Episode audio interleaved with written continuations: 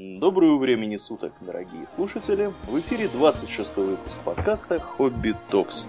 С вами его постоянные ведущие Домнин и Ауральян. Спасибо, Домнин. Итак, о чем мы сегодня, Домнин, будем рассказывать нашим дорогим слушателям? Ауральян, ты любишь картошку? Картошку очень люблю. А салат с помидорами? Салат с помидорами обожаю. Тоже любишь. А, а такое вяленое мясо у нас продают в магазинах, джерки называется. Да, Иногда да, да. под пиво хорошо идет. Под пиво отлично идет, да. да. Еще с кукурузой иногда делаем салаты. Угу, угу. Как, какой же салат без кукурузы, да, Да, само да. собой. Я вот сегодня был в магазине, принес с собой три банки. Мгм. А еще из магазина принес один напиток. М, 40% спирт, Ром? желтоватого цвета. Нет, не ром, но близко. Да, текила. Делается из агавы. Слушай, сегодня какой-то вечер текилы. У нас тут тоже кое-кто собирается текилу пить. Да, ну ладно, мы сейчас не об этом. Делается из агавы. Да, которая пришла к нам из Мексики. Текила это тоже, соответственно, мексиканская. Такая маленькая пузатая бутылка Мгм, мгм. передо мной стоит. Так вот, кто нам все это передал? И помидоры, и картошку, и кукурузу, и текилу. Ну, я так полагаю, что ты клонишь к тому, что это были обитатели Центральной Америки. Да, да, это обитатели Нового Света. Ну, честно говоря, насчет текилы я несколько сомневаюсь. Ну, Скорее- хорошо. Скорее А всего, ее уже стали варить несколько позже событий, Да. которые мы планируем описывать. испанцы все-таки, да. Да, да. Но из агавы они, они все равно делали алкоголь, причем э, испанские конкистадоры утверждали, что пойло настолько вонючее и крепкое, что пить невозможно. А учитывая, что конкистадоры состояли в основном из бандитов, э, отморозков и э, наемных головорезов, это говорит о многом, Да, мы можем им довериться в этом вопросе. как специалистам. Да. Итак, а, мы действительно очень многое почерпнули в новом свете. Многие заимствования оттуда были признаны не сразу. Например, вот помидоры. Помидоры в Европу завезли а, почти сразу же, но есть их отказывались. Да, А, почему? считали, да, что они ядовитые. И разводили их исключительно как декоративное растение из-за красивых красных плодов. Ну, на Руси подобная была картина с картошкой, которую тоже не особо э, поначалу любили крестьяне, по той простой причине, что они норовили есть не клубни, а вот эти вот, ну, знаешь, такие вот Плоды, плоды, да, которые висят на которые есть нельзя. которые есть ни в коем случае нельзя. Вот. Ну, после того, как им растолковали, что есть надо все-таки клубни, все-таки ситуация нормализовалась. Да, правда, сажать эту картошку их э, заставить долго не удавалось. И поэтому власти пошли на хитрость, э, ставили огород с картошкой под охраной казенной, но на ночь охрану снимали.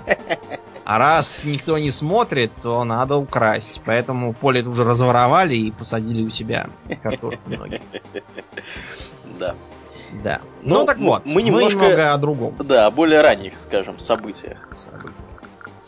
Итак, а, Колумб Америку открыл, хотя искал он, скорее всего, Индию. Есть, правда, мнение, что Колумб подозревал, что на Западе будет не совсем Индия. Ну, боюсь, Но- для того, чтобы узнать это наверняка, нам придется проводить спиритические сеансы и вызывать дух Колумба. Другого Да. способа нет надежного. После Колумба произошло еще несколько экспедиций. а, Туда отправлялись и товарищи Кабот. А, В Бразилию занесло Педру Кабрала. Его, правда, занесло случайно. Он плыл в нормальную Индию по пути Васко да Гамы. в обход Африки, но его очень сильно снесло штормами на запад и занесло в Бразилию. Поэтому э, Бразилия отныне португальская. Ну и не только поэтому. Вообще, персоналей, которые норовили отправиться в Новый Свет, так называемый, да, после того, как стало ясно, что это не совсем Индия, да, и приплыли не совсем туда, куда, собственно, плыли изначально, вот этих товарищей э, в Википедии целый огромный список. Называется «Список испанских завоевателей и хронистов в Новом Свете». Если ты вдруг его не встречал, я тебе его сейчас скину. Просто для того, чтобы оценить масштаб. Здесь помимо указанного уже тобой Христофора Колумба и пара других товарищей, есть огромное количество э, абсолютно с непроизносимыми именами граждан, которые тоже норовили туда отправиться и там чего-нибудь себе- Прославиться. да, прославиться, отхватить кусок чего-нибудь и так далее и тому подобное. О чем сперва поговорим? Сперва мы поговорим об э, аборигенном населении.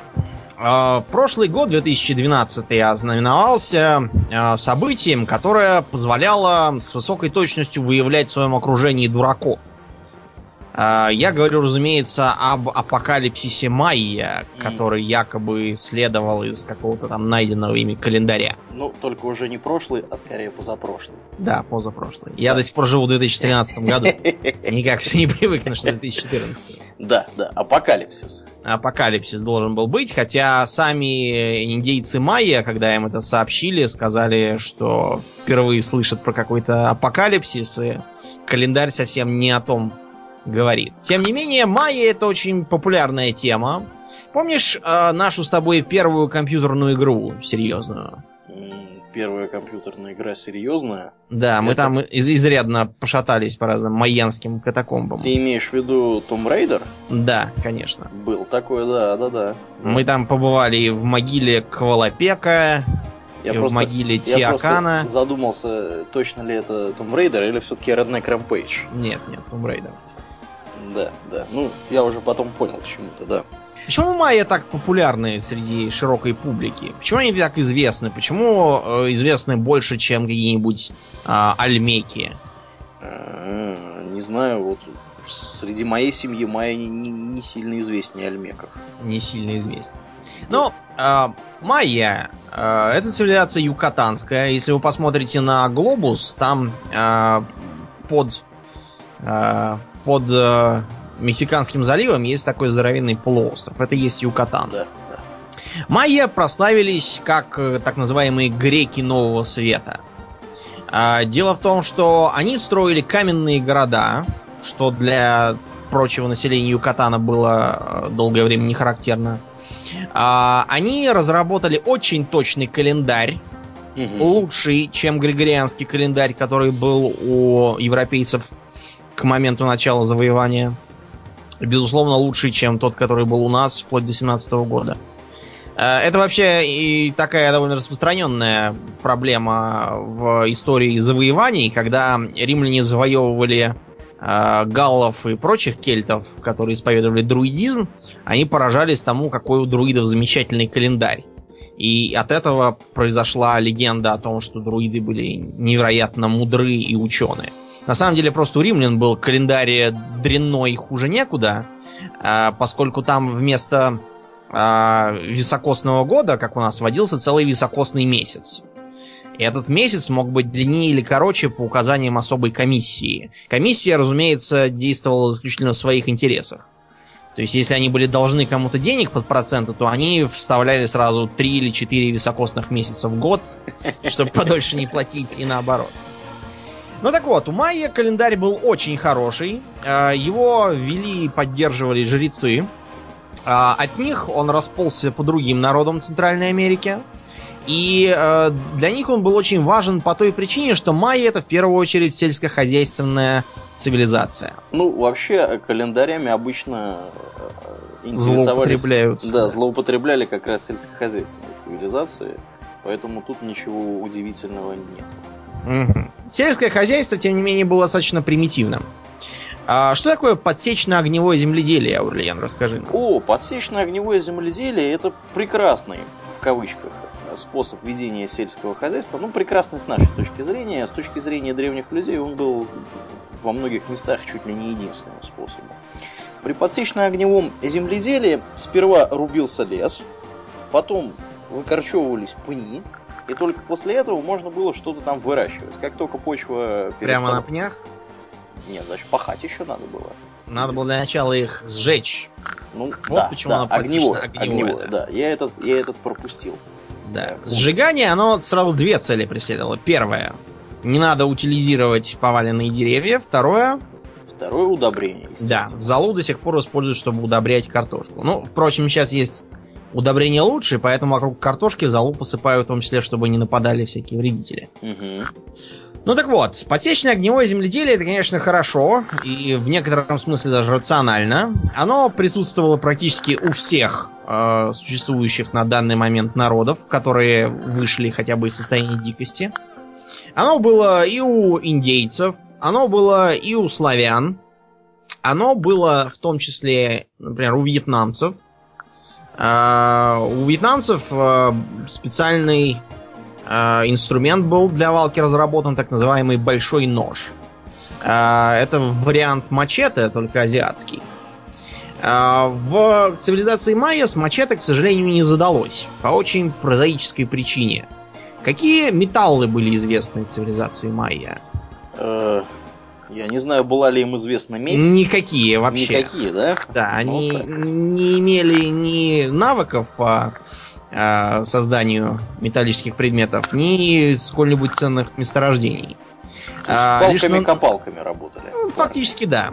А, Поэтому в подсечное огневое земледелие им пришлось внести коррективы. Они вместо того, чтобы валить деревья, Мгм. вынуждены были их просто окольцовывать и обдирать кору, чтобы деревья засыхали. И сжигали они их уже в стоячем положении, просто потому что каменным топором а, валить дерево в джунглях это занятие неблагодарное. Ну да, деревьев там много, топор Да. тупой. Э, Топор тупой, топор тупой до того, что силы времени потребуется раз в пять больше. А это означало, что методика сделается неэффективной. Ты просто пропустишь сезон дождей. И можно будет уже ничего не рубить и не поджигать. Календарь э, должен был быть очень точным именно для того, чтобы они могли поймать очень узкий промежуток, э, в который они могли э, сжечь э, сухостой, не Мгм. опасаясь начинающего сезона дождей. Потом посеять, и только потом, чтобы были дожди, которые будут способствовать произрастанию кукурузы. Кроме кукурузы у них были разные другие культуры, например, так называемое хлебное дерево. А, Для справки, хлебными деревьями на планете называют, наверное, в разных э, видов штук 10, не меньше. Папайя, например, тоже называется, в том числе хлебным деревом. Хлебное дерево свое есть э, в Восточной Азии. Хлебное дерево есть на островах Океании. Ну и вот у, а, у майя и вообще Мезоамерики тоже было свое хлебное дерево. Из его плодов делали муку пекли разные лепешки. Кроме того, у майя был а, определенный слой ремесленников и купцов, которые занимались тем, что производили разные резные, деревянные, глиняные изделия. У них были архитекторы, которые могли создавать довольно внушительного вида здания. Но э, эти здания, к сожалению, имели очень низкую функциональность. По той простой причине, что несовершенная архитектура заставляла майя делать очень толстые стены. И э, строить потолки по принципу ложного свода. То есть просто э, кладку стен э, с двух стоящих рядом сближать к потолку, так чтобы сверху можно было перекрыть одной каменной плитой. Это, разумеется, сильно снижало полезное пространство внутри. Майя строили довольно большие города э, с центральными храмами, и в том числе они создавали так называемые пирамиды. Мы э, как-нибудь э, сделаем выпуск специально про разнообразные пирамиды, вот, а также почитающих их пирамидиотов. Да, это уже, наверное, оф- официальный Это термин термин, да. да, развился. А, как выглядели пирамиды а, в Центральной Америке? А я так понимаю, они вавилонские зиггураты напоминают. Да, весьма. очень похоже, Ступенчатые такие Да. пирамиды. Более того, а, когда начинают рассказывать, что вот, а, это доказывает, что пришельцы построили пирамиды а, сперва в Египте, а потом в Америке, но эти люди просто не понимают разницы в конструкции. Египетская пирамида складывалась из цель, целиком из э, известняковых блоков и облицовывалась гранитом. А как делалась э, американская пирамида? Брался холм или насыпался искусственный, а он обкладывался уже камнями. Вот и все. Ну да, меньше возьму. Да, то есть по, по технологическому уровню это несравнимо ниже. Майи были не единственными, конечно, кто строил пирамиды, просто у, у них они э, находятся в более...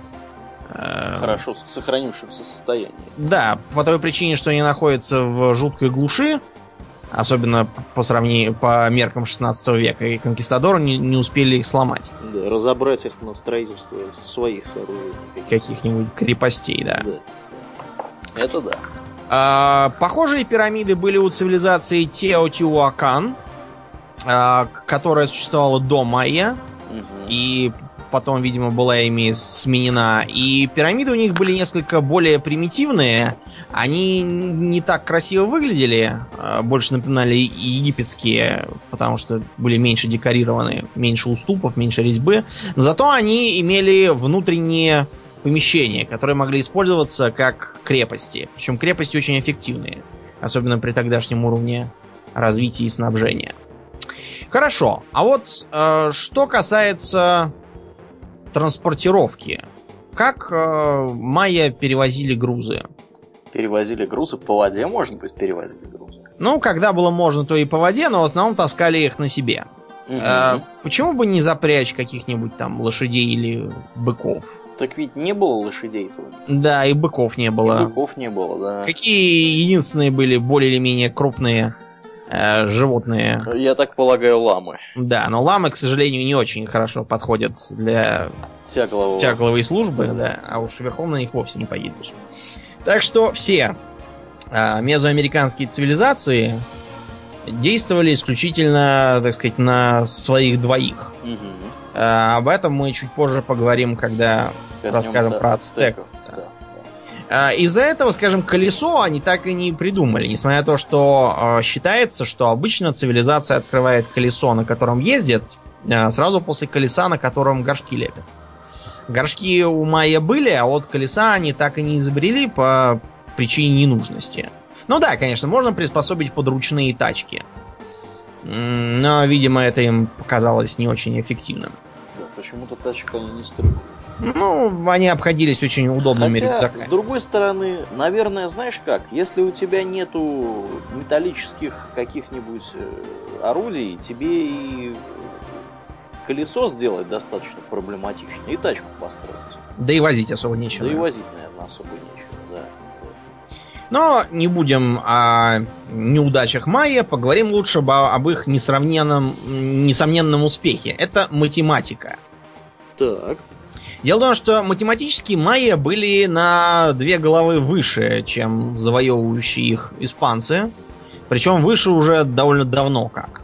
Они создали довольно интересную 20-ричную систему счета. Да. А очевидно, они опирались на наличие 20 пальцев у человека.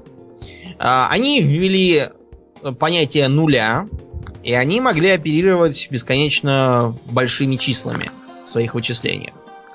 Другой вопрос, что математика у них как-то странно использовалась. Большая ее часть была весьма абстрактной и прикладного значения не имела. То есть это у них считалось скорее таким занятием а, ради занятия.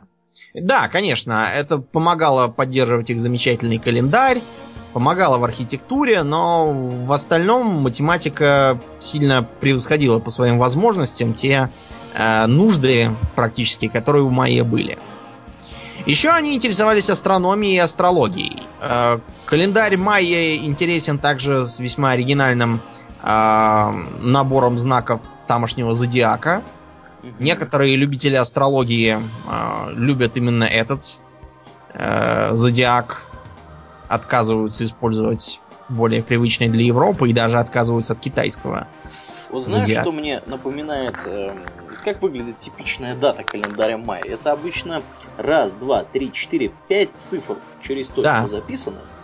Вот. Причем тут у них какие-то совершенно непривычные для нас, э, привыкших там к месяцу, к неделе, да? Надо понимать, что у них важно был в том числе и день недели. Вот у Мгм. нас, если им скажут, э, я не знаю, там, что Октябрьская революция произошла во вторник э, в октябре, нам это не скажут ничего. В октябре 4 вторника как минимум, а может быть даже и 5.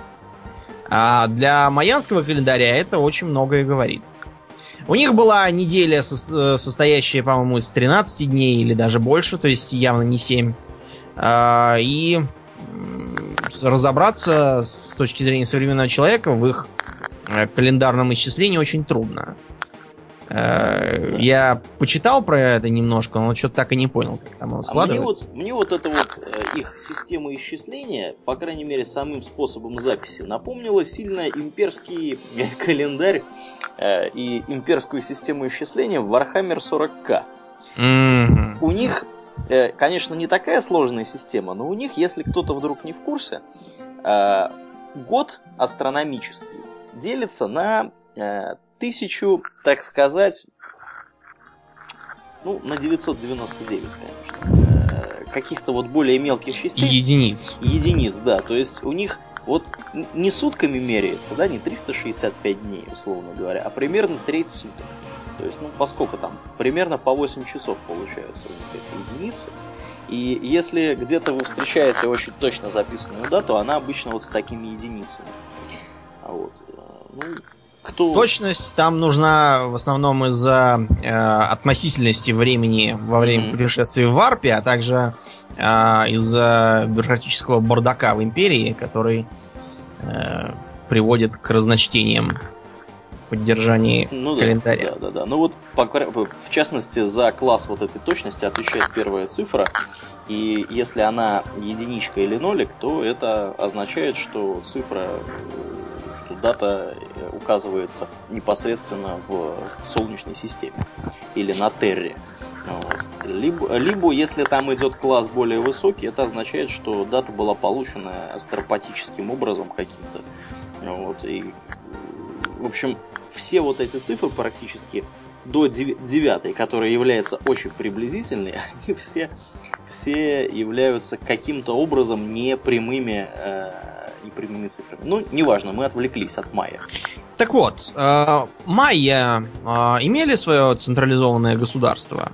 Централизованное государство неужели имели? Не, не имели. Дело в том, что у майя была характерная структура городов-государств. Это еще одна причина, по которой их называют греками нового света. Каждый город э, управлялся наследственным правителем под названием Халач-Виник. Э, означает это буквально большой человек, ну, Или Как большой финик? да, пра- правитель. Понятно. А, под ним стояли жрецы, которые имели очень большое влияние из-за того, что, ну, календарь это они, А, летопись это тоже они, А, всякие математические, арифметические вычисления это тоже они. А, дальше стояла каста воинов, но она не имела, в отличие от других, а, более воинственных народов Мезоамерики, э, такого значения.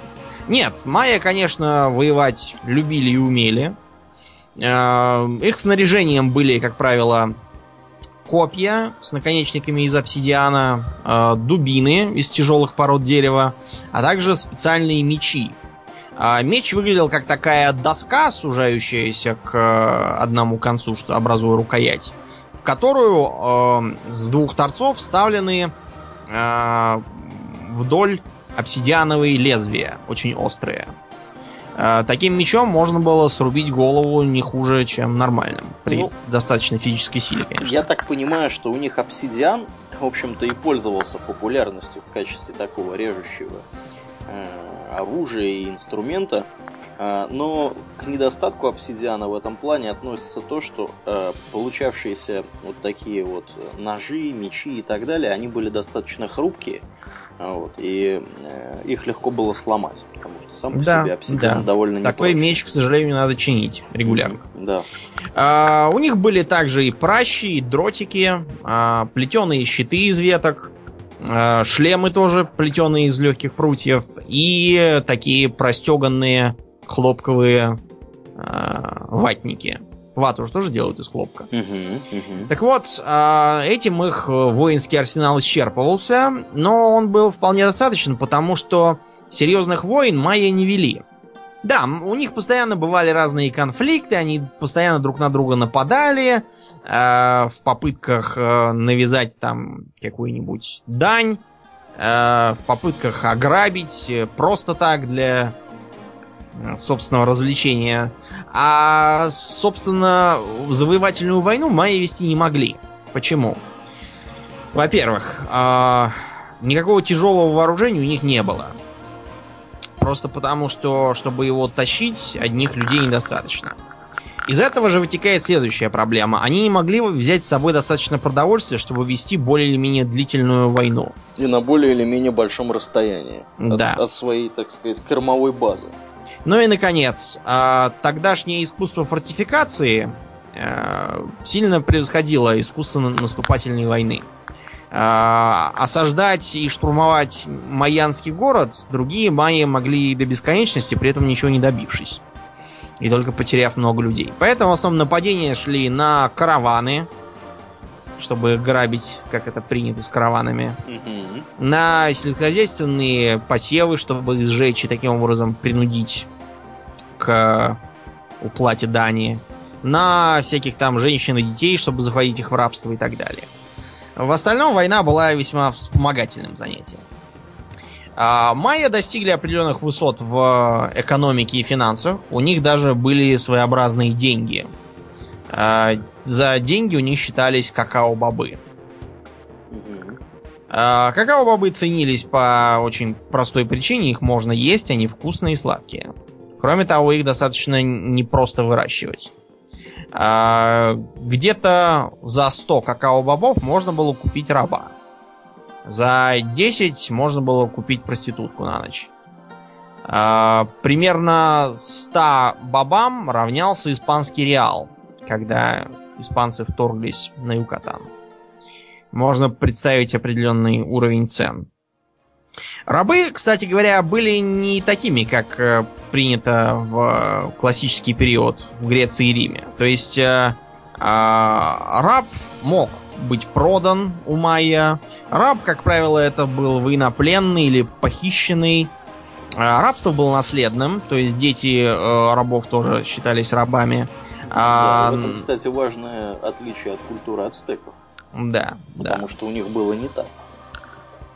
У ацтеков было совсем по-другому. У них Да. это скорее были такие крепостные. Да. Но вот майя рабы были более или менее а, обыкновенные, без, без э, интересных черт, что выделялось на э, мезоамериканском уровне.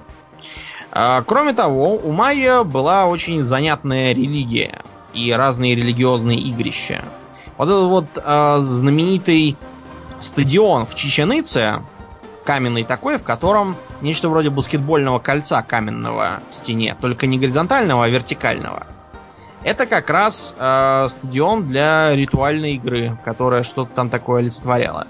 Считается, что мяч э, должен был олицетворять солнце, которое то ли восходит, то ли заходит, то ли еще что-то делает. В общем, что-то связанное с солнцепоклонничеством. А из чего делался этот мяч, Аурлиен? Из каучука. Да. А что такое каучук вообще? Каучук это резина такая, я так полагаю. Ну, произ- из чего производится резина? Да, проще говоря, это смола. Смола. Это смола, которая добывается из некоторых деревьев путем делания надрезов и приставления к ним желобков. Эту смолу индейцы использовали весьма широко. Например, э, из нее делали вышеупомянутые мечи, а еще из нее делали одноразовые калоши и перчатки. Проще говоря, в горячую массу совали руки и ноги, вынимали и ждали, когда застынет. Пока оно не отвалится, можно пользоваться. Делали разные другие вещи из каучука, но, к сожалению, тогдашний уровень технологий не позволял делать что-нибудь более или менее долговечное. Сейчас, когда мы делаем резину, у нас, конечно, есть искусственный каучук, но предположим, что мы собрались делать из настоящего. Когда мы ее делаем, мы должны обязательно провести вулканизацию. Мгм. То есть обработать эту резину с серой, насколько я помню. Метод был назван, э, найден, кстати, совершенно случайно, уже ближе, по-моему, к концу 19 века. Ну, не обязательно к сера, сера, может там еще использоваться какой-нибудь оксид металла, соединение аминного типа, либо пероксид, как говорит нам Википедия. Ну, в общем, много чего можно Ну да, использовать. да. Именно после такой обработки резина начинает... а, резина приобретает достаточно а, твердую структуру. Твердую в смысле, что она не клеится, не делается хрупкой от холода. Не рвется. Да, не рвется. В общем, ее можно использовать для более или менее практических э, занятий. Мгм.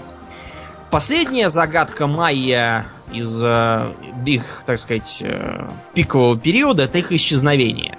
Ну, не столько исчезновение, сколько упадок. Дело в том, что в конце первого тысячелетия нашей эры, то есть ближе к тысячному году, у майя начался странный и необъяснимый развал. Многие города были покинуты, системы э, полей были заброшены, э, всякие торговые пути запустели. Сами, сама культура майя в этот э, момент делает очень серьезный провал в смысле количества и качества изобразительных э, произведений изобразительного искусства и вообще артефактов. Выдвигались разные теории, э, причем, а, обращаю ваше внимание, это около тысячного года, то есть до приезда колонизаторов остается еще полтысячелетия. Угу. Так что все сказки про то, как э, майя истребили конкистадоры, это бред. Назывались разные причины. Это могли быть эпидемии, это могли быть неурожаи, это могли быть э, войны между собой с соседями. Это мог быть э, демографический взрыв, который приводил к проблемам с продовольствием. Дело в том, что питались майя, как правило, растительным, э, всякими растительными продуктами. Это была кукуруза, бобы, хлеб, э, некоторые другие, например, тыква, э, другие овощи и фрукты. А вот с мясом у них была проблема. Например, очень мало свидетельств о том, что они ловили рыбу, они считались охотничьей цивилизацией. Например, а, сами себя они довольно долго называли народом оленя, потому что олень для них был главной дичью в древний период. А, тем не менее, такую популяцию, как у них, уже нельзя было прокормить одной и только охотой. Ну и скотоводство они так и не освоили путем. Да, они иногда разводили домашних э, индеек и собак. Угу. Да, на мясо, в смысле собак. А, но ели их довольно редко, в основном как э, ритуальное или праздничное блюдо. Поэтому э, цивилизация майя, вероятно, схлопнулась под собственной тяжестью. А финальный удар нанесли пришедшие с севера тальтеки. Тальтеки, а, вторгшиеся в пределы майя, создали такую смешанную а, тальтекско-майянскую цивилизацию – это так называемое новое царство, которое длилось вплоть до испанского завоевания. К этому периоду, между прочим, тоже относится много интересного. Например, легенда о пернатом змее. Или же Кукулькане. А, кукулькан? На местном диалекте кукулькан, кецалькаатль это уже ацтекский язык. Ага. А майя его до сих пор называют кукулькан. Если сейчас ездить на Юкатан, майя вам с удовольствием покажут и храмы, и статуи, и все остальное. И даже продадут что-нибудь с изображением Да, кукулькана. они специалисты по всучению. Но вообще, майя интересный такой народ. А, неясно, что именно их подвигло на это. Ну, не подвигло, а повлияло. Но майя современно это удивительно симпатичный народ. Удивительно красивые люди с такими э, очень оригинальными чертами лица. Я, когда смотрел фотографии, прямо удивлялся. А, выглядят они э, не совсем как метисы, но и не совсем как индейцы. То есть они такие скорее на три четверти индейцы, на одну четверть испанцы. Очень интересное сочетание. Ну да ладно. А, тогда были построены и новые города, и вообще много чего смешанная цивилизация нового царства сделала нового. А, но время ее уже было сочтено. А, К концу 15 века там начались разные раздоры. А, В летописях сохранились записи о том, что один правитель портил другому пищу. А, Смысл этого толкуется так. Один правитель, который сидел на берегу моря, где добывалась соль и рыба, не поставлял эти продукты другому, который, в свою очередь, сидел, допустим, на производстве э, перца и не поставлял этому первому перец. То есть велись торговые войны, проще говоря. Жрать было нечего. Да.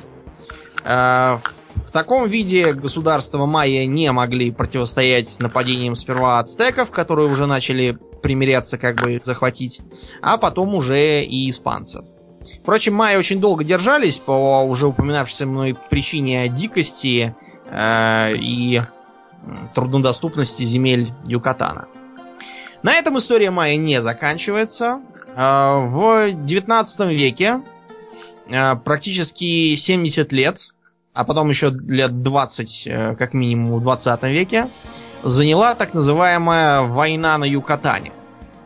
Дело в том, что э, когда испанские колонизаторы приехали на Юкатан, они с удивлением обнаружили, что местные индейцы майя э, широко используют в своей религиозной жизни кресты, очень похожие на католические. Э, отдельные горячие головы тут же норовят объявить э, это явным доказательством того, что, мол, э, еще и до испанцев э, белые христиане пребывали на континент, а совсем полоумные даже толкуют, что якобы первохристиане еще Это в римские времена да, доплыли от гонений римлян а, в новый свет, а, и, в общем, это и есть майя. Да, это и есть настоящие христиане. Да, мы не будем это все комментировать, мы просто скажем, что крест для майя был стилизованным изображением початка маиса, или же кукурузы. То есть э, основа их земледельческой культуры. Это очень распространенная практика в мире. Например, а, разные стилизованные изображения колоса а, можно было везде подряд видеть, скажем, в советское время. Угу, это да. Как популярный символ. Кроме того, э, скажем, бывший тотемный зверь многих э, восточнославянских племен, конь, может быть э, постоянно, э, так сказать, духовно рядом с нами через посредство, во-первых, характерных коньков на крышах э, у деревянных домов. Во-вторых, э, манера вешать подковы над э, входом в дом. А также некоторыми другими э, культурными особенностями, вроде запрета на конину. А, так вот, а, у майя действительно были кресты, и поэтому они довольно легко подверглись христианизации, но христианизация это получилось очень номинальной. То есть, конечно, кресту-то они поклонялись, но как бы своему. Подразумевали под Да. этому кукурузу. Да, совсем не то, что им пытались стереть. Да, да. И вот, внезапно, в один день крест в майянском поселении заговорил человеческим голосом и призвал майя восстать и изгнать с Юкатана мексиканцев, поскольку Мексика тогда уже успела отделиться от Испании. Запылала война, заговорили еще два креста в других деревнях. Э, На карательные экспедиции майя нападали из сельвы, а когда пала, наконец, столица э, Юкатана, они унесли кресты в сельву. Э, После длительной и изнурительной партизанской войны мексиканское правительство, э, вынужденное, кроме того, бороться с начинающейся гражданской войной в стране, э, заключило мир с майя. Их предводитель получил звание генерала. Его преемники тоже в этом же звании пребывают по сей день. Сам Юкатан объявлен абсолютно автономной территорией. Центральные мексиканские власти никак не вмешиваются в его дела. Так что майя прекрасно живут и замечательно себя чувствуют. Исчезнувшими себя не считают. Да. Ну, а от майя мы плавно перейдем к ацтекам. Как, э, в отличие от майя, греков Нового Света, называют ацтеков образно? За их воинственность и суровость. Римлянами века. Да, в том числе и римлянами, а также ацте... э, ассирийцами. Ассирийцы. Ассирийцами, да, вон за жестокость. Само э, название ацтек, от чего оно происходит? А, само название дословно принято считать, что э, на их родном языке, который называется науатль, э, слово ацтек означает нечто вроде некто из Ацтлана. При Да. этом Ацтлан это мифическое место, расположенное где-то на севере. То есть ацтеки пришли э, с территории современной Мексики на юг, скажем так. К тому же, к тому же Юкатану подтянулись. Где-то жили север. Вот. Верно. Э, При этом, кстати, в современной Мексике до сих пор существует селение под названием Астлан. А, Мы, к сожалению, с вами используем неправильное, ну не только мы, вообще все, используем неправильное произношение этого названия. Дело в том, что э, немцы были первыми, кто писал книги про ацтеков. А правильнее произнести как Астек, потому что слово называлось Астлан. Не слово, а место. Астлан значит буквально место журавлей. Примечательно, что ацтеками их называли все, кроме самих ац- ацтеков. А сами себя называли Мишика. Мишика они называли себя, да. Ну, нетрудно понять, что от этого слова, собственно, и появилась Мексика. Совершенно верно. Да. Итак, ацтеки пришли с севера, и первое время они занимали довольно незавидное положение в иерархии окрестных племен а, вот этой долине Мехико. А, современный Мехико построен как раз на руинах их столицы Теночтитлана. Так вот, а, им выделили самое, как считали, малопригодное для жизни место. Это остров на озере Тискоко, соленом озере, на котором водилось множество змей. Однако э, майя заявили, что их лидером было видение э, орла, который сидит на кактусе и клюет змею. Значит, как раз туда им и надо заселяться.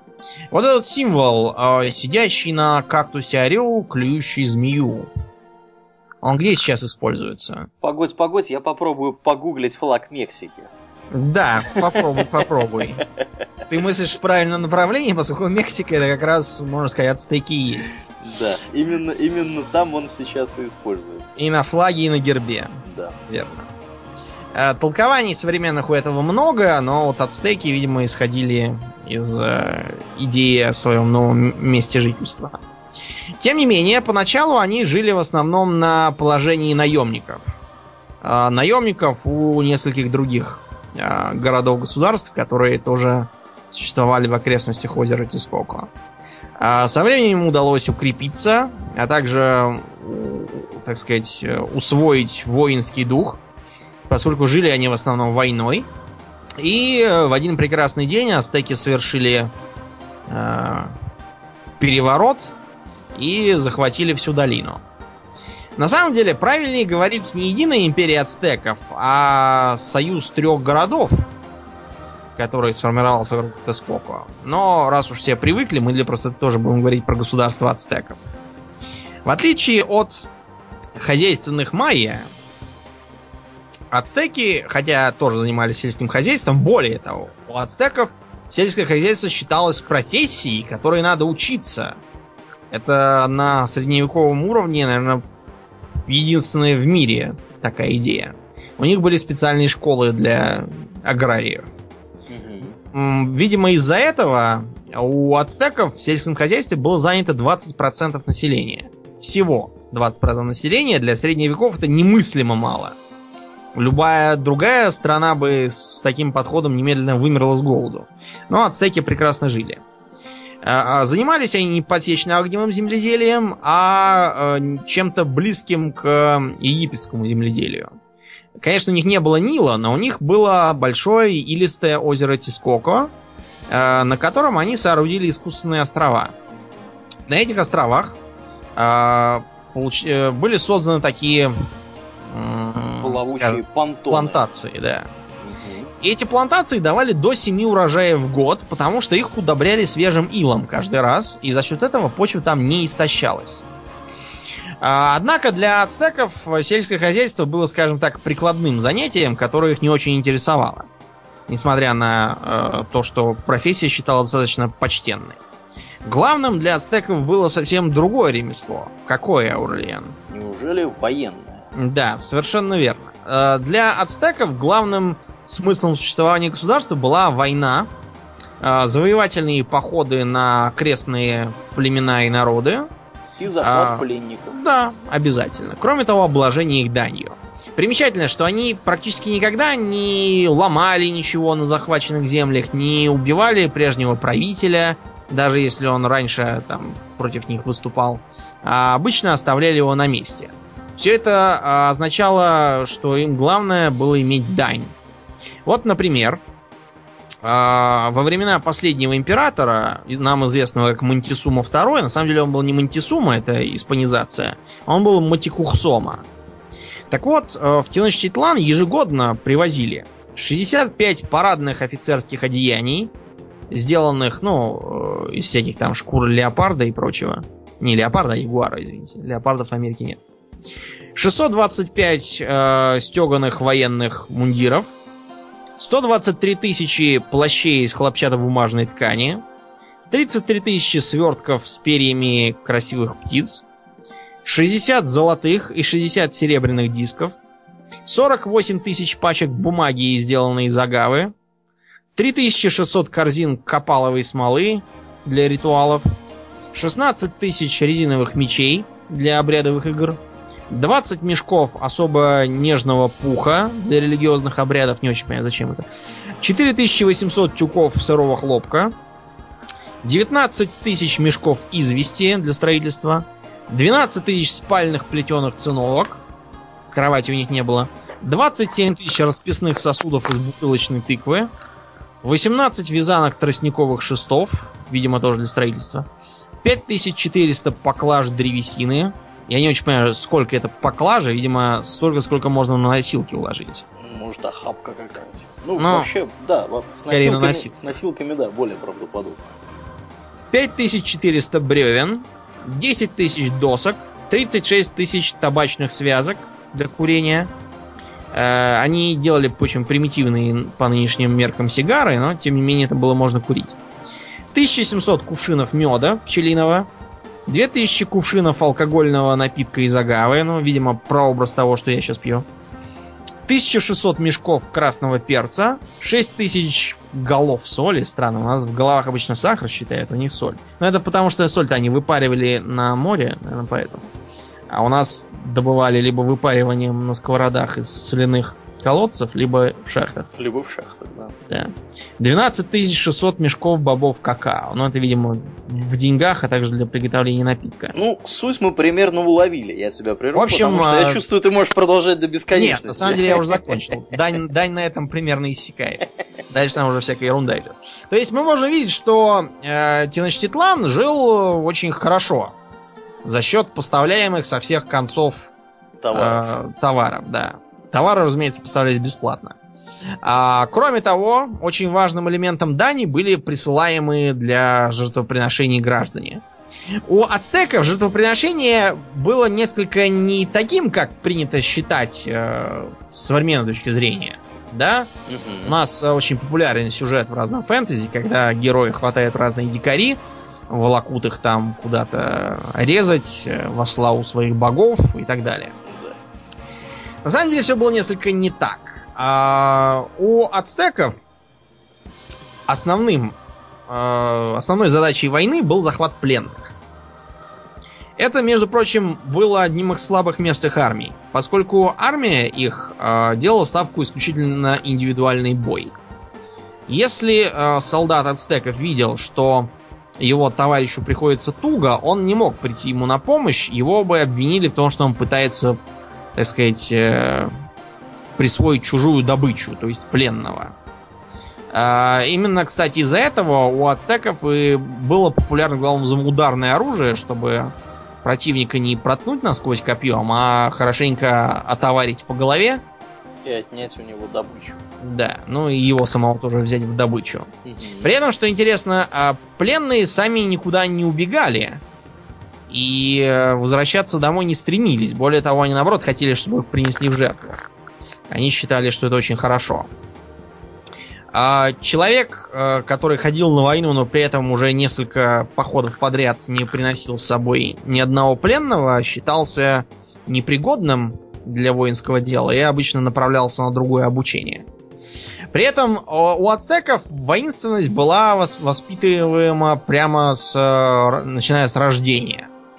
А, рождение детей считалось э, таким же важным делом, как и хождение на войну. Поэтому а, акушерки у ацтеков обязательно а, роженицам а, для ободрения начинали втолковывать, что те очень храбры, отважные и, рождая новых детей, побивают врагов косвенным образом.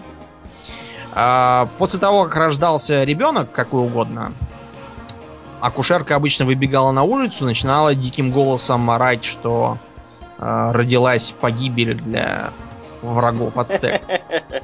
А, на это тут же сбегали все соседи и начинали помогать с ребенком. Если рождался мальчик, ему тут же всучали а, игрушечный меч или еще там чего-нибудь и помогали им размахивать. Девочки, наоборот, всучали игрушечную прялку, и она должна была с ней изображать чего-то делать. Пуповину от мальчика относили на какое-нибудь поле боя и закапывали там. А девочки пуповину, наоборот, закапывали в домашнем очаге, что она сидела дома и смотрела за ним. А, пока ребенок рос, кстати, этот очаг нельзя было гасить, а горящие поленья нельзя было выносить из дома. И даже не горящие тоже. Считалось, что это каким-то образом отнимет э, будущую славу у ребенка. Если же э, роженица при родах умирала, э, ее хоронили с великим почетом, но похороны при этом очень напоминали нечто среднее между э, гонконгским боевиком и разгулявшимся сумасшедшим домом. Дело в том, что э, палец э, умершей роженицы и прядь ее волос считались очень ценными артефактами. Их норовили вот. урвать? Да, и на них э, ежедневно выдавался дейли квест, видимо. Поэтому э, вдовец, его родственники, родственники роженицы, а также плакальщицы, они все шли вооруженными э, и отбивались от постоянно нападающих молодых людей, которые пытались урвать ценные артефакты. Э, артефакт, разумеется, помогал в бою, парализуя противников и облегчая их захват. А, таким образом, а, у ацтеков а, война всегда имела такой регулярный сезонный характер. Они постоянно ходили в поход на кого-нибудь, а когда ходить было не на кого, все окружающие были уже покорены, устраивали так называемые войны цветов. Это такие потешные игры вроде Петра Первого, в которых, однако же, все-таки брались пленные и приносились жертвы. Кроме того, составляющей частью Дании было периодически присылать безоружные армии к стенам Теночтитлана, откуда выбегали ацтеки, изображали бой, хватали их и волокли. Э, вот такой интересный подход к религии. Богов у ацтеков было очень много, э, самых разных. Мы их перечислять не будем, потому что у них совершенно непроизносимые для русского человека имена. А, богом также считался и а, верховный правитель. На него нельзя было смотреть, перед ним надо было падать ниц. Он обязательно ходил в золотых всяких диадемах, на огромных платформах, а, чтобы казаться выше, чем есть. Между прочим, эти платформы тоже были очень важны, потому что ходить в обуви по дворцу мог только сам Тлатаани. Но не надо думать, что ацтеки были прямо такими отмороженными убийцами, которые только зная, резали и убивали. У них в большом почете было стихосложение и вообще словесность. Вот этот самый титул Тлатаани, который я только что употребил, его постоянно э, переводят как император. Но это неправильно по двум причинам. Причина первая. Э, император этот ненаследственный был. Его выбирали из самых знатных семей э, путем голосования. То есть нечто вроде императора Священной Римской империи. Или императора империи человечества из Warhammer Fantasy. А вторая причина. Само э, название титула переводится как э, внезапно «великий оратор».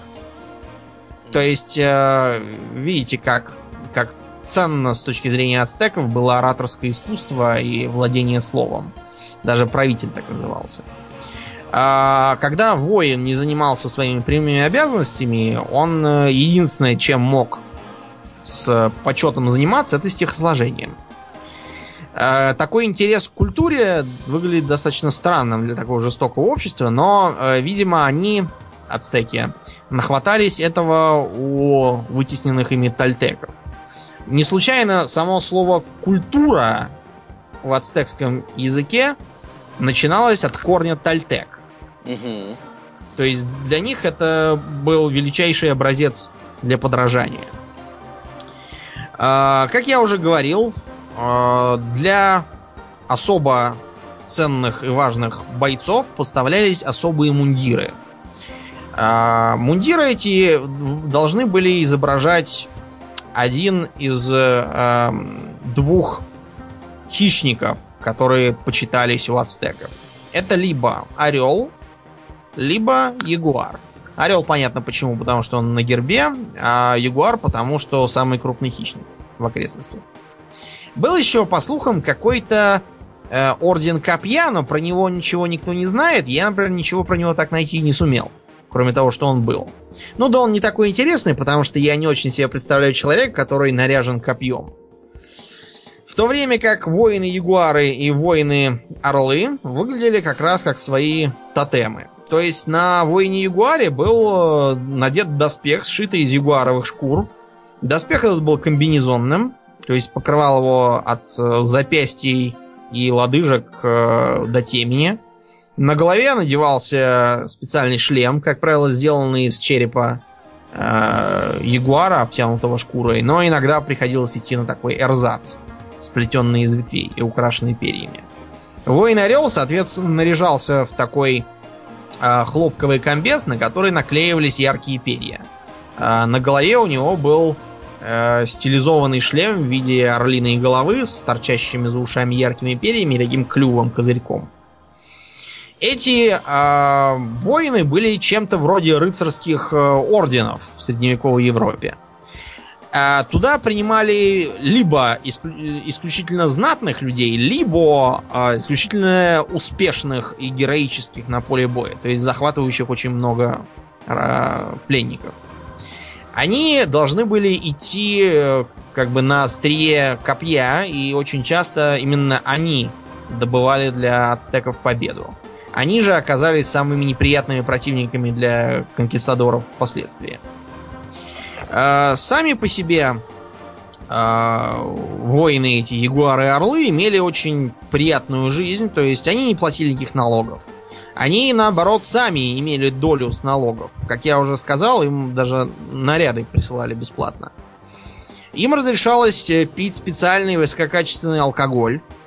Им разрешалось ходить на пиры во дворец и даже иногда жрать человечину. А, Вопреки всяким, всяким слухам о том, что якобы у ацтеков были проблемы с белком, и поэтому они занимались людоедством, а, надо понимать, что людоедство характерно практически для всех находящихся на ступени самой ранней дикости человеческих общин.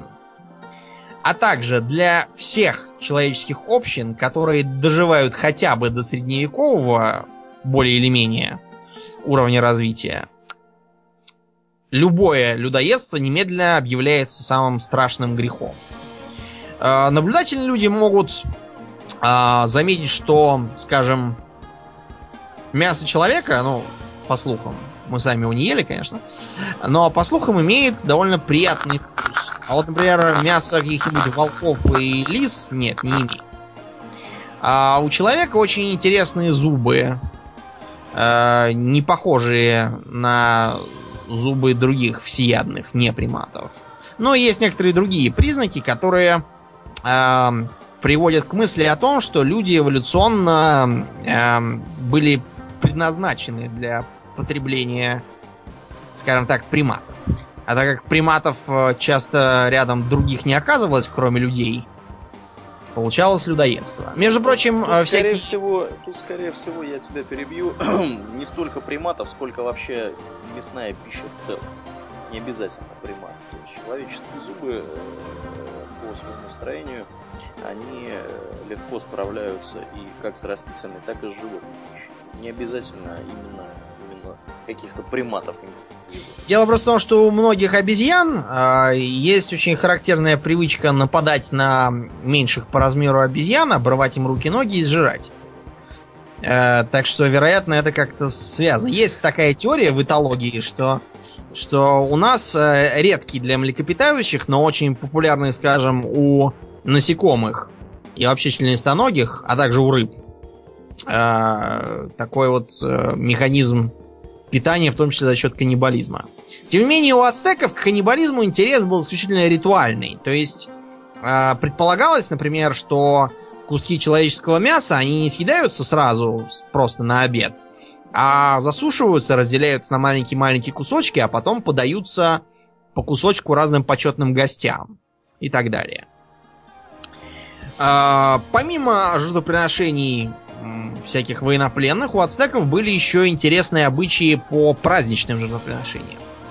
Например, а, на один из самых больших праздников у ацтеков специально выбирался, так сказать, э, король праздника. Он должен был быть очень красивым. Обязательно он должен был иметь безупречное тело, не слишком э, худым, не слишком толстым, никаким там ни кривоногим, ни хромым, ни горбатым, ни сутулым. э, не очень тощим, э, не очень длинным или костлявым, но и не низенький. Он должен был быть э, стройным и с более-менее приличной осанкой. А его помещали в совершенно дворцовые царские условия. Обучали всяким аристократическим манерам, как правильно говорить, а не как из деревни приехавший. А, играть на музыкальных инструментах, э, э, таким изящным видом курить сигары, нюхать цветы. Это тоже было очень важно для ацтеков. Нюхание цветов для них и вообще изготовление букетов для ацтеков было довольно важным э, ритуальным занятием. Такая флористика, э, например, требовала, чтобы букет нюхали не в центре, как у нас принято, а с краешку. Потому что центр букета предназначался для богов. В общем, этот гражданин одевался в самые шикарные шмотки. Э, у него были самые роскошные с царского плеча наряды. А, ему делали разные престижные виды причесок с орлиными перьями. А, всякие гирлянды и бусы ему вешали на шею. Вставляли ему серьги золотые и даже в нос кольцо а, делали. На руки и ноги надевали золотые браслеты. Всякие колокольчики и бубенчики. В общем, э, шикарно совершенно выглядел гражданин. Но он ходил... Но. Да, есть одно но. Дело в том, что, э, скажем так, э, потом ему выдавались жены, причем очень такие знатные, самых знатных домов, которые должны были за ним ухаживать. Весь двор, включая самого Платаани, все за ним ходили, сдували с него пылинки, устраивали все с него пиры, танцы, и чуть ли там не на коленях перед ним стояли. Ну и, в общем, потом его отводили в храм, э, вырывали ему сердце, тело сносили вниз к подножию, отрубали голову и насаживали на пику. Вот такой интересный обычай. Э, еще более веселый у них был праздник урожая. Э, выбиралась девочка лет семи где-то, а, ей делалась такая прическа, в которую вплеталось такое зеленое перо стоячее, должно было изображать зеленый початок кукурузы, еще не спелый. И снизу еще волосы так небольшой такой пальмы, чтобы было как будто листья кукурузные. Ну как бы початка. початка. Ее с песнями и плясками таскали по городу, она сама должна была там петь, плясать. А, за ней ухаживали разные там жрецы, тоже устраивали всякие пиры. А потом ее приводили на пир и, э, так сказать, срезали вот, вот перо с головы, как бы срезая а, початок. Приносили ей всякие подношения, носили на носилках. А, жрецы стояли там перед ней на коленях, надевали на нее украшения. Ну, а потом ее э, клали на стол, отрезали ей голову, сдирали кожу, и верховный жрец эту кожу напяливал на себя и выбегал к э, прихожанам, чтобы объявить им, э, какой будет мощный урожай в этом году. В общем, Причем для них это было совершенно нормально. Да, никто не говорил, что нет, не надо отрезать головы и обдирать кожу. Они считают, что это наоборот очень хорошо. Хорошо и правильно. Да, хорошо и правильно. Заметьте, вот такие мы, вот... мы так не считаем, мы не Да, мы, мы это не одобряем. Совершенно. Ну а закончили ацтеки известно чем. Тем, что приехали конкистадоры и э, жестокость ацтеков восстала против них. Поскольку все их колонии тут же э, встали на сторону испанцев, и без помощи этих индейцев испанцы бы никогда ацтеков не победили такими маленькими силами. Ну да. Ну и третья э, знаменитая культура Америки это инки. Где жили инки, Аурлиан? Инки жили, мне кажется, южнее. Заметно южнее, да. Они, Они жили фактически на Тихоокеанском побережье южноамериканского континента. Перу, В том числе, в том числе и в Перу. Вообще, на протяжении всего, всей горной системы Анд. Надо понимать, в первую очередь, что когда нам говорят про древнее Перу, нам нагло врут. Никакого древнего Перу не было. Прежде всего потому, что Перу это такое же название, как кенгуру. Что, такое, что значит кенгуру? на языке австралийских аборигенов? Не знаю, что. Оно означает э, чего-чего, я не понял. А, Э, То есть никакого отношения к названию животного на самом деле не имеет. Это просто э, приехавшие англичане не могли понять, что им отвечают. То же самое и с Перу. Э, Поскольку есть разные теории о том, что именно могло это обозначать, считается, что э, речь шла э, о э, каком-то какой-то реке, на которой они встретили э, на которой они встретили, они это в смысле испанцы, э, на которой испанцы встретили индейцев и стали им задавать вопросы. Они упомянули, что здесь есть большая река. Вероятно, вот слово то ли пилу, то ли беру, я уже забыл, как-то так звучит, оно и было принято за название государства. Так вот, э, империя инков э, иногда неправильно э, считается, что инок, и не инок в смысле, а инки это такой народ. Но на самом деле инки это не народ, это правящая каста. Э, правящая, можно сказать, такой клан. А все остальные подданные были самого разного происхождения. Э, Цивилизация инков возникла на фундаменте из предшествующего ей э, цивилизации э, Чипча, Мачика и прочих. Уари, Наска. Да, ну, в общем, много кого. Мгм. То есть она, она не с неба упала, как и все остальные э, южноамериканские цивилизации. И цивилизации вообще. Отличительной чертой инков э, было то, что в их государстве было намного больше порядка в нашем понимании. То есть, э, например, э, а- армия ацтеков, в которой каждый действует сам за себя, и в которой государство состоит из трех главных городов и кучи подчиненных им завоеванных колоний, для инков был немыслим. Да, инки постоянно вели завоевательные войны, но их интересовала именно аннексия. Они всегда действовали по такому раз- раз- размеренному ритуалу. Посылали три предупреждения, предлагающие тихо и мирно войти в состав империи. После третьего предупреждения армия инков, которая была, в отличие от ацтекской, спаяна жесточайшей дисциплиной, выдвигалась э, в сторону противника, подгадав момент так, чтобы было как раз время сбора урожая. С одной стороны, чтобы противник остался без запасов и не мог выдержать длительную осаду, а с другой стороны, чтобы осаждающие сами могли этот урожай прикарманить и питаться им на время осады. Несмотря на то, что никаких э, тягловых животных и колеса они тоже не имели, у инков была в целом гораздо лучшая система снабжения и транспортировки, нежели у тех же ацтеков. Дело в том, что инки э, построили очень разветвленную сеть дорог. Сами ацтеки дороги строить не очень любили, они в основном эту задачу сваливали в качестве части дани на своих подчиненных. Но у инков строительство дорог было делом государственной важности, что особенно интересно, учитывая, что жили они в основном в горах. А в горах бывают пропасти, следовательно, нужны мосты. Некоторые э, мосты, которые сейчас существуют в э, Андах, э, повторяют своим местоположением древние мосты инков.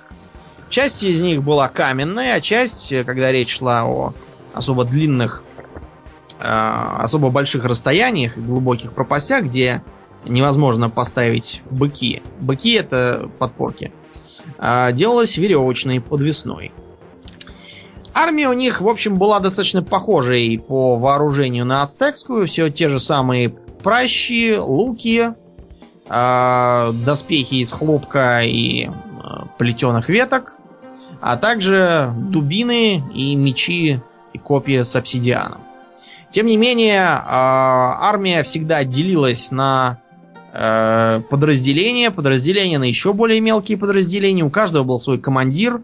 В общем, организация напоминала в целом монгольскую. Особенно учитывая тем, какая э, у них была суровая дисциплина.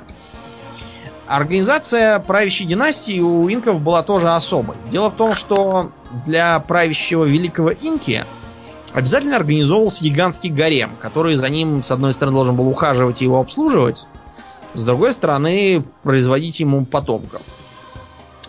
Потомки делились на законно рожденных и незаконно рожденных. Первых было меньшинство, вторых подавляющее большинство.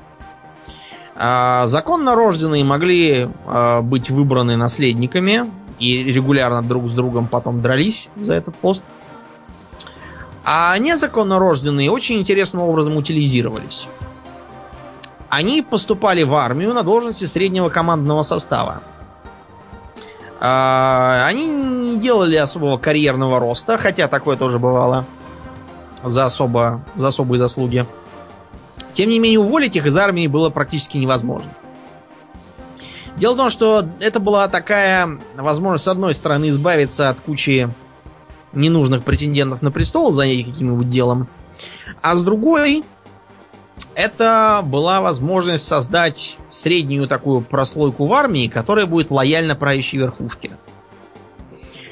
А когда на престол вступал новый инка, многие из э, членов этого самого бастардного командного состава повышались до генералов, типа того. А задача этих генералов была в том, чтобы ходить вместе с э, новоиспеченным инкой в походы и учить его уму-разуму. Поскольку командовать должен был обязательно он, э, ему нужен был кто-нибудь э, опытный, пожилой, чтобы ему помогать. Вот эту роль играли его многочисленные дяди, повышенные сразу после вступления на престол. Заодно дяди, ходящие в походы, имеют гораздо меньше времени и возможности замышлять разные там антиправительственные мысли. А, что касается хозяйства, то у инков оно тоже было совсем по-другому организовано. А, и у майя, и у ацтеков ремесленники были своими собственными людьми. Они могли э, сами продавать свои товары на базаре, сдавать их купцам. Купцы их, соответственно, возили в разные там отдаленные места, где цена была побольше и так далее. У инков все было жестко централизовано. А, все ремесленники обязательно работали на какого-нибудь э, помещика или феодала, как это вам угодно считать, и сдавали ему все сверх того, что они сами использовали для себя лично. То есть на продажу у них не оставалось ровным счетом ничего. Все простонародье находилось на положении таких полукрепостных. А, их могли мобилизовать на какие-нибудь там строительные работы или дорожные работы, или, может быть, на строительство каналов, или храмов, или крепостей. А, работать они начинали с пятилетнего возраста, а приемов пищи в день было всего-то два. Кроме того, у них была довольно незавидная бытовая жизнь, в том смысле, что им сильно ограничивали количество носимой одежды, количество доступной мебели, размер жилища. А, без разрешения они не могли, например, переехать куда-нибудь или заняться каким-нибудь другим делом. В общем, э, все, что, что они могли делать, было записано в книжечку. Сверх книжечки они делать ничего не могли. Кстати, о книжечках. Какое э, письмо использовали инки? Очень мне. Кажется, мне кажется, это известно всем. Э, они использовали узелковое письмо. Да, так называемое кипу. Угу. На данный момент кипу э, является расшифрованным. Неужели не является? Ну, очень условно, скажем так. Э, понять логику, на которой эта кипа построена, до сих пор часто удается с трудом. Хотя определенные мысли касательно его содержания, конечно, есть. Э, кипу использовались для сельскохозяйственного учета, для разных там государственных дел. Впрочем, послания чаще передавались в устной форме гонцами. Еще одно отличие – это скотоводство. Как мы уже сказали, ни ацтеки, ни майя не имели более или менее значимого животноводства. Да, у них там были индейки, у них были мясные собаки, но вот сколь-нибудь значимого загонного там или выпасного скотоводства они не знали. А инки в этом от них коренным образом отличались. Разводили главным образом лам, а также альпаку, мясо с этих лам и альпак много не возьмешь, но их стригли на шерсть и драли с них кожу. Э, что странно, молока ламского не пили. Хотя они, по идее, должны доиться нормально. Э, стадо обычно заводилось тоже централизованно. Пока стадо э, не достигало определенного размера, ему назначалось несколько детей-подпасков, а когда оно вырастало большим, их сменял большой уже пастух. Э, сродни скотоводству для инков была и охота. Дело в том, что охотиться было разрешено только в строго регулируемом порядке. Охота была загонной, то есть э, просто так э, отстреливать дичь из луков запрещалось.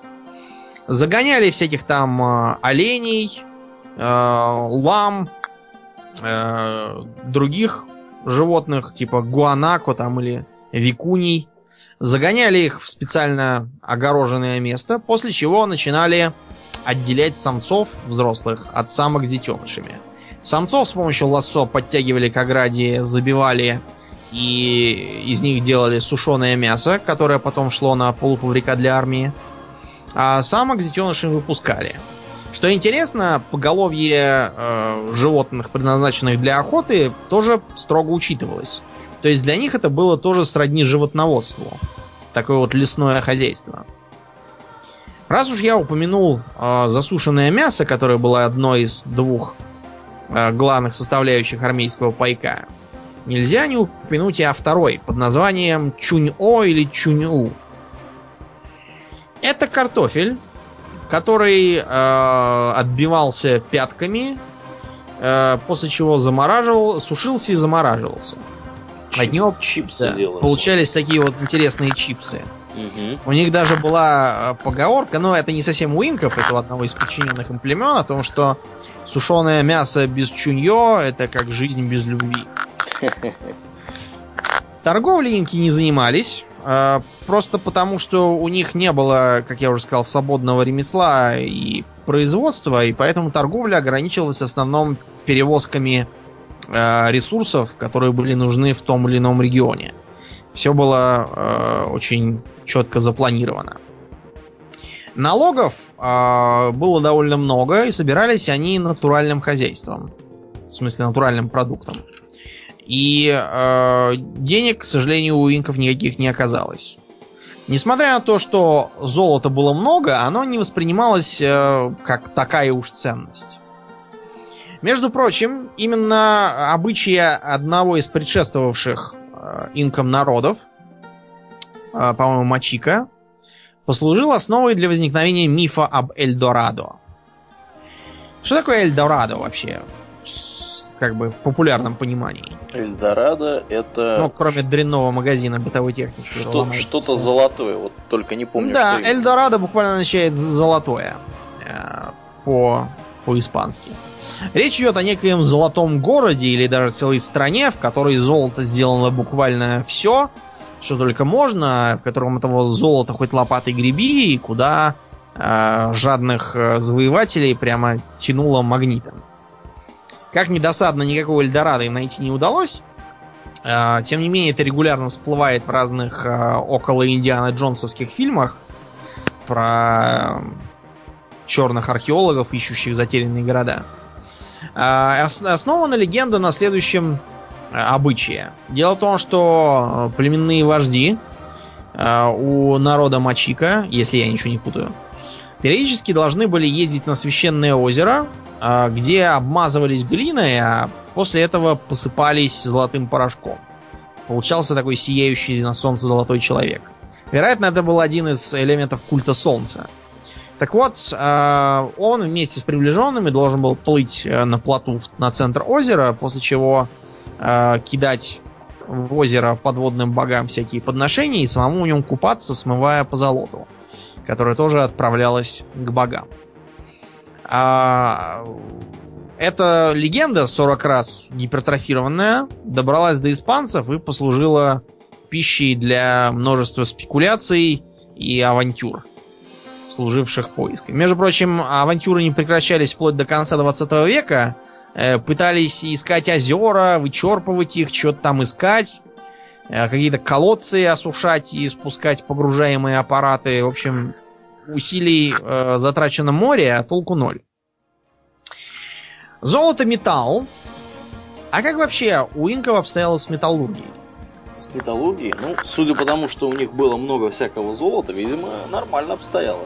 По крайней мере, гораздо лучше, чем у тех же ацтеков, э, которые только к концу своего существования научились... Э, нет, не делать, а научились пользоваться медными топорами, которые выменивали у соседей. Да. А у инков было довольно довольно развитое металлургическое производство, потому что они освоили, внимание, бронзу, что для Южной Америки и вообще Америки это э, невероятный хай-тек и, и достижение прямо стратегического значения. Бронза им, правда, не сильно помогла, потому что, как вам уже известно, доспехи из бронзы делать трудно, особенно при их все еще довольно примитивном уровне развития. Получаются они тяжелые. Да, получаются они тяжелыми, и поэтому э, они ограничивались использованием бронзовых топоров и некоторых э, видов бронзовых мечей. Правда, широкого распространения они, видимо, так и не получили. В основном находят не их, а все те же архаичные кремневые э, орудия. Так вот, а, чтобы закончить на сегодня выпуск, а, расскажем о судьбе последнего императора инков. Ну, технически он не последний, а, после него еще короновались великие инки, но они уже контролировали всякие там глухие углы, куда испанцы просто не успели добраться. И на самом деле последний был именно он. Звали его Атауальпа, и был он на самом деле незаконным правителем, потому что он был бастард.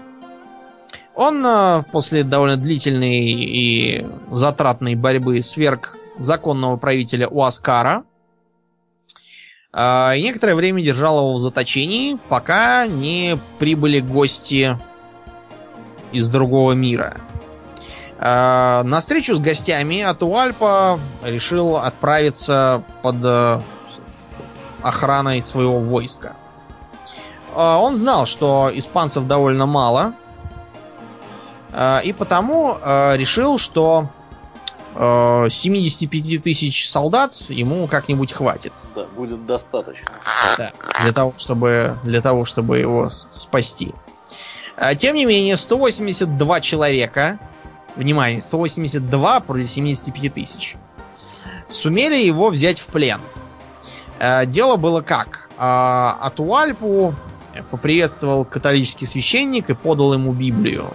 А, после чего сообщил, что а, по воле Господа Иисуса Христа его наместник а, апостол Петр, передававший этот пост по наследству Папе Римскому, уполномочил католического короля Испании владеть этими землями. Атуальпа сообщил, что ничего не понимает, что а, ничего не сообщали такого. Да, что Иисус Христос, кажется, только что, как яствует из рассказа священника, помер, и, и непонятно, как он может кого-то там на что-то уполномачивать.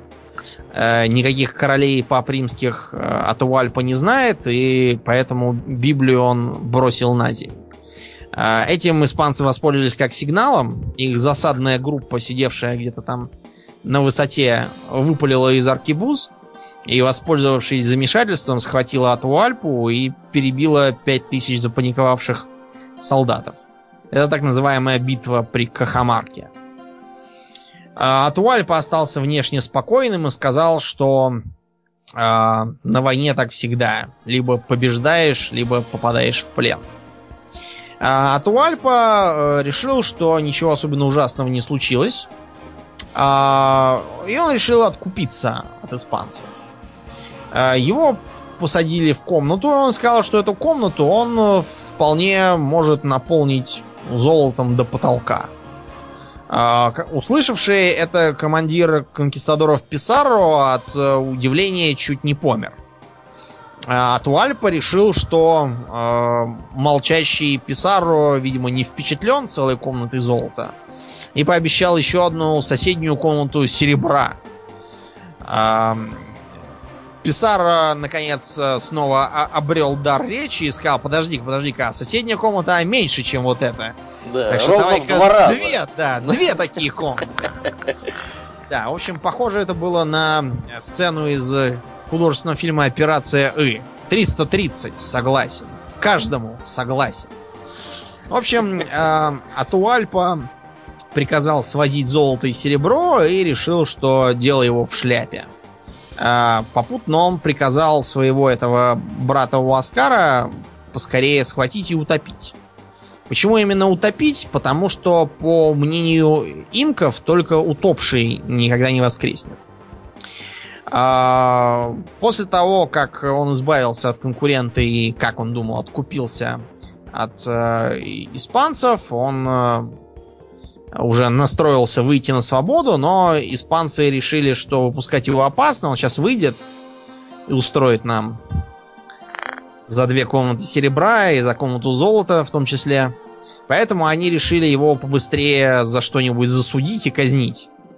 А, засудили его за идолопоклонничество, а, чего-то там еще, за ересь, а, за богохульство, за убийство Аскара в том числе, а, за попытку организации переворота. В общем, все, что могли придумать, все сгребли в одну кучу.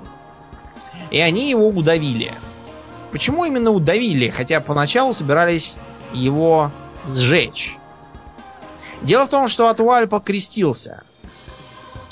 Крестился он э, потому, что не хотел быть сожженным. Дело в том, что сожжение означало уничтожение тела, а без э, сохранения тела его нельзя было забальзамировать и, соответственно, отправить в э, загробный мир. Так бы он и застрял в нашем мире. Поэтому он номинально крестился, и его удавили, применив гарантирование. То есть э, такую затягивающуюся винтом удавку. Вот так закончилась держава инков. Ну, э, у нас еще остались э, такие интересные личности, как конкистадоры, а также очень интересная э, инди-игра Expeditions, э, которая как раз про конкистадоров нам рассказывает. Их мы, я думаю, обсудим в следующем подкасте через неделю. А на сегодня все. Да, будем заканчивать. Э, Спасибо, что вы нас слушали. Я напоминаю, что это был 26-й выпуск подкаста Hobby Talks. 26-й? Наверное. Правда? Я не считаю. Ничего я не напутал. Да, 26-й. Ты думаешь, кто-то реально это считает? Но Для порядку положено. Это был 26-й выпуск подкаста Hobby Talks. Э, С вами были его постоянные ведущие Домнин. И Аурлиен. Спасибо, Домнин. До новых встреч, друзья. Пока.